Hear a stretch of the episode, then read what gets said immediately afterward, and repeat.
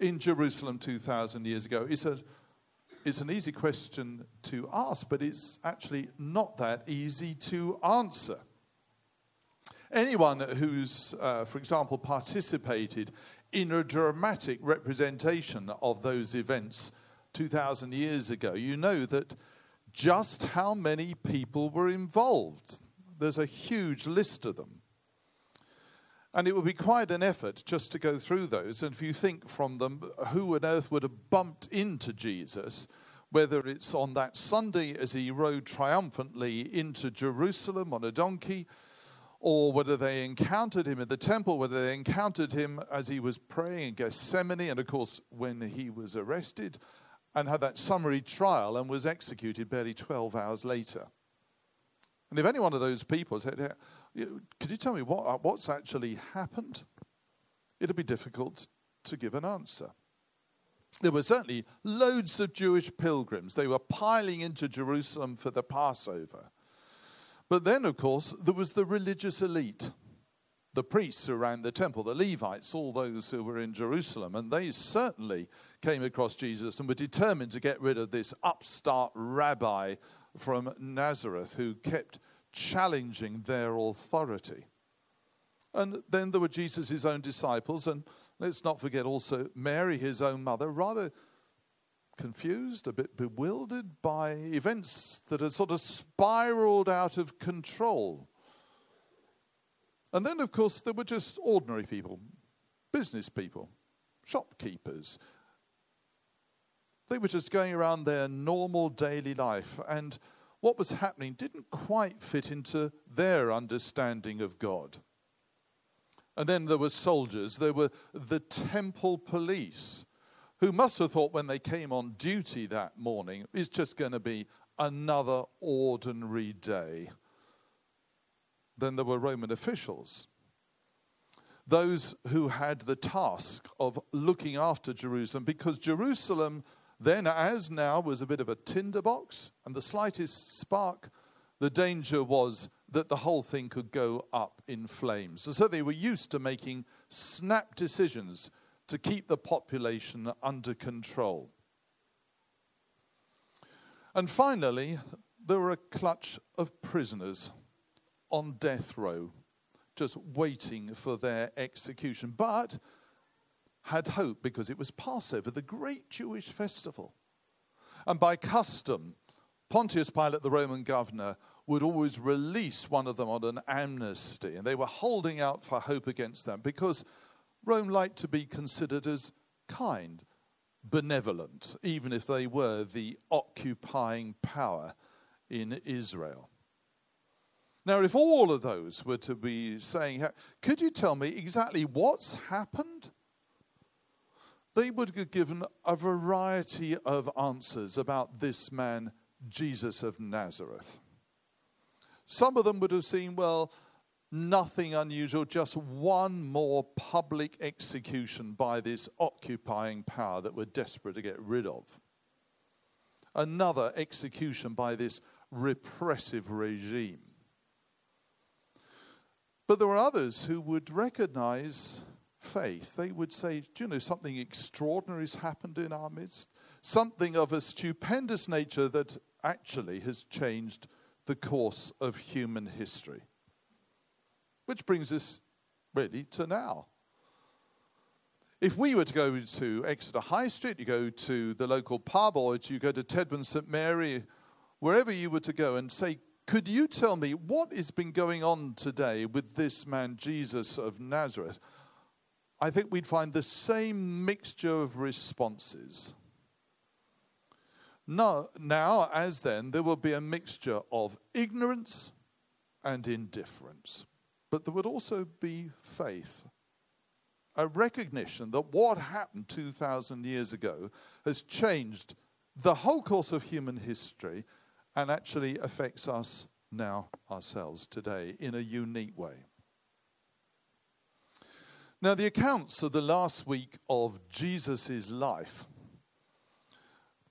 the triumphal entry into Jerusalem, his prayer in Gethsemane, and his arrest and eventual execution by the Romans were the very first parts of the gospel ever to be written down. We call them passion narratives, or passions for short, because they reveal the passionate love of God for his world, which is revealed in and through the crucifixion of Jesus. Now, today, the word passion, it, well, it, carries a sort of erotic content, doesn't it? Talk about passion, you talk about lurid exposures, either in the tabloids or on social media. But actually, our English word passion comes from the Latin passio, and that word means suffering. These ancient texts are called passions because they read God's amazing transformative love revealed to us through the suffering of Jesus. I don't know whether you know, but uh, before I was a bishop, and I've been a bishop for 15 years, nine of them have been spent here in Exeter, just about to start my 10th year as Bishop of Exeter.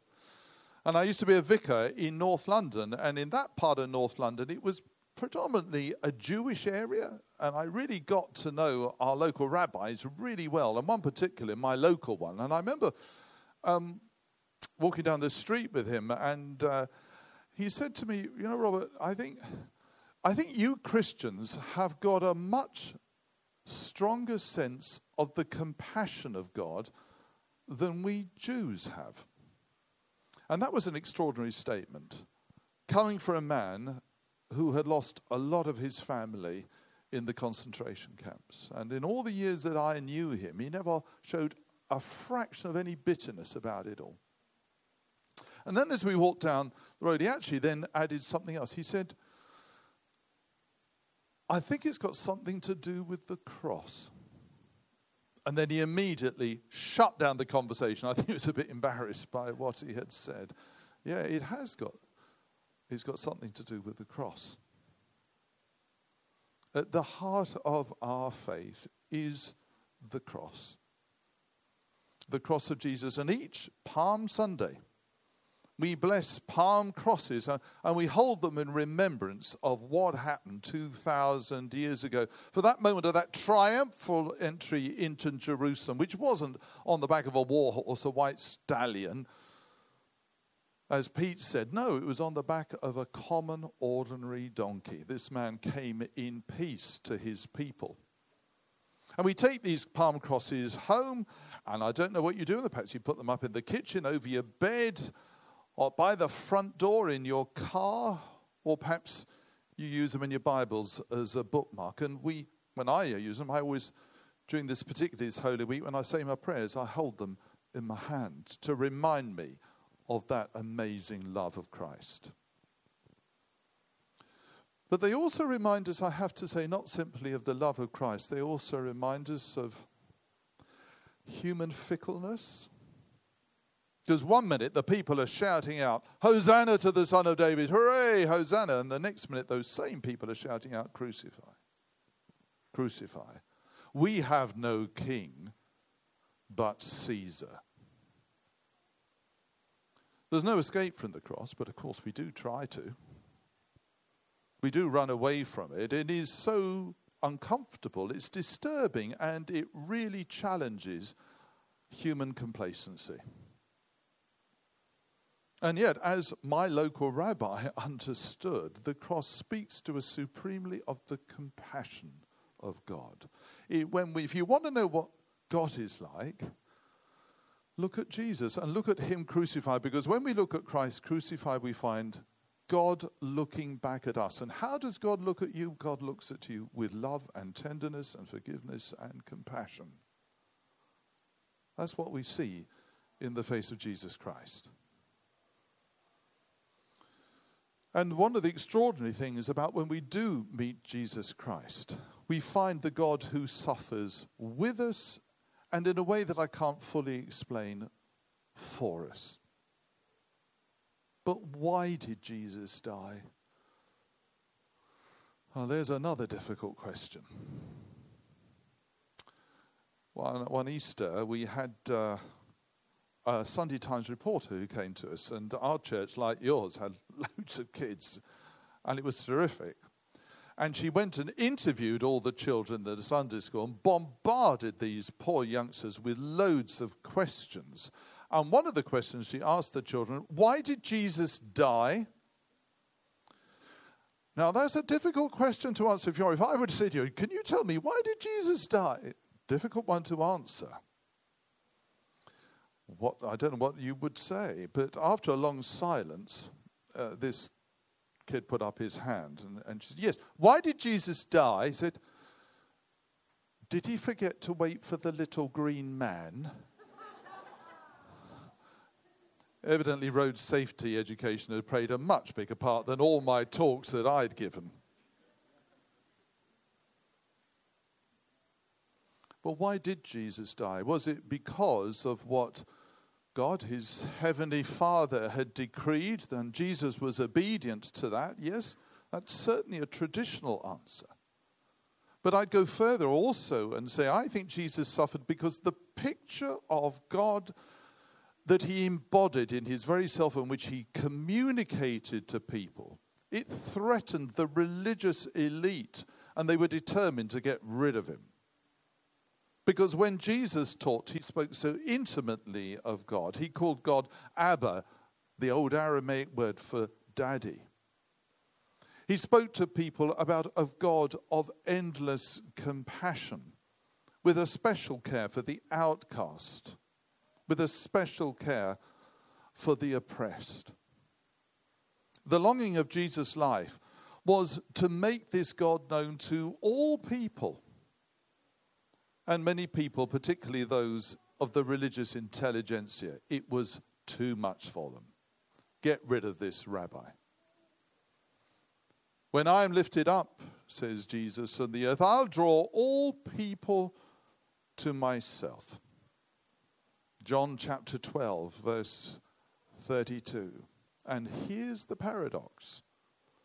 Although crucifixion is one of the most horrendous punishments human beings have ever invented, through this death on the cross, when we look at Jesus Christ, we find ourselves drawn to this and we find God looking back at us. So, our task is to make ourselves, allow ourselves to be attracted to this wonderful, wonderful God, this loving, compassionate God. And we discover to our surprise that we are transformed by the encounter. The poet uh, William Blake wrote, We are put upon this earth a little space to learn to bear the beams of love. We each have one life to live. This is our go. It's not a practice run. This is it. And we're here to learn to bear the beams of God's love.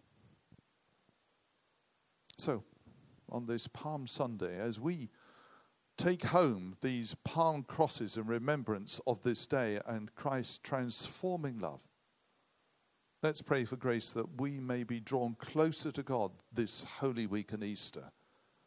And let us pray for grace that we too may learn to bear the beams of God's love. Amen. So, as we sit here, let's just pause in prayer a moment and let's pray that God indeed will touch our hearts.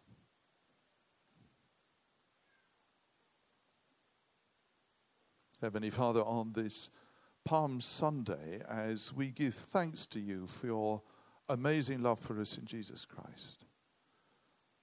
As we bear these palms in our hands, may they be also imprinted on our hearts. And we pray, Lord, that we may be faithfully walking the way of the cross this week. And we pray, Lord, that you would walk with us and transform our lives so may we be your witnesses in the world, now and always. Amen. Well, we gather now for Eucharist, so we stand as we're going to share the peace together. So, can I invite you to stand?